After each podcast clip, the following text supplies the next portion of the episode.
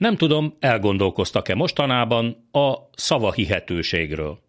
Tudják, arra gondolok, ami egy politikusnak a legfontosabb eszköze lenne, és amire olyan nagyon kellene vigyáznia, mint a szemefényére. Mert a szavahihetőséget megszerezni akár 20 év munkájába is belekerülhet. Elveszíteni pedig akár 20 másodperc alatt is lehet. A politika szférájában pedig az igazmondás egykor alapkövetelmény volt. Ma már fényévekre vagyunk ettől. Elég csak birtokolni és bitorolni a média döntő többségét, a csapból is hazug üzenetek ömlenek, lehet gátlástalanul hazudozni, lehet hazudni éjjel-nappal minden frekvencián, már akinek van frekvenciája. Vegyünk most néhány példát az egyszerűség kedvéért a hazai gyakorlatból. Egy hete azt ígérte a miniszterelnök, hogy nem kell aggódni, lesz elég gáz, áram és fűtőanyag. Ehhez képest a tegnapi kormányülés óta másról sincs szó, mint hogy hol mit kell visszafogni, hogyan kell az állami cégeknek takarékra állítani a fűtést, és így tovább. Akkor most minek vagy kinek higgyünk? A kormánymédia hetek óta azon élcelődik, hogy bezzeg Németországban fázni fognak a télen, mert az oroszok elzárták a gázcsapot.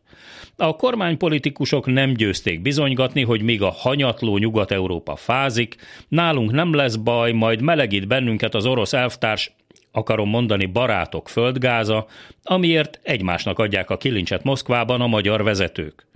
Az Európai Unió tagjai közül egyetlenként.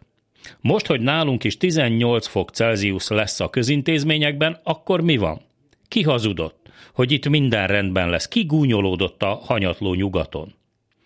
És ha már Moszkva szóba került, vajon mi lehetett az oka, hogy Orbán Viktor ismét csak az EU-ból egyedüliként fontosnak tartotta, hogy személyesen rója le kegyeletét Moszkvába Mihail Gorbacsovra Vatalánál?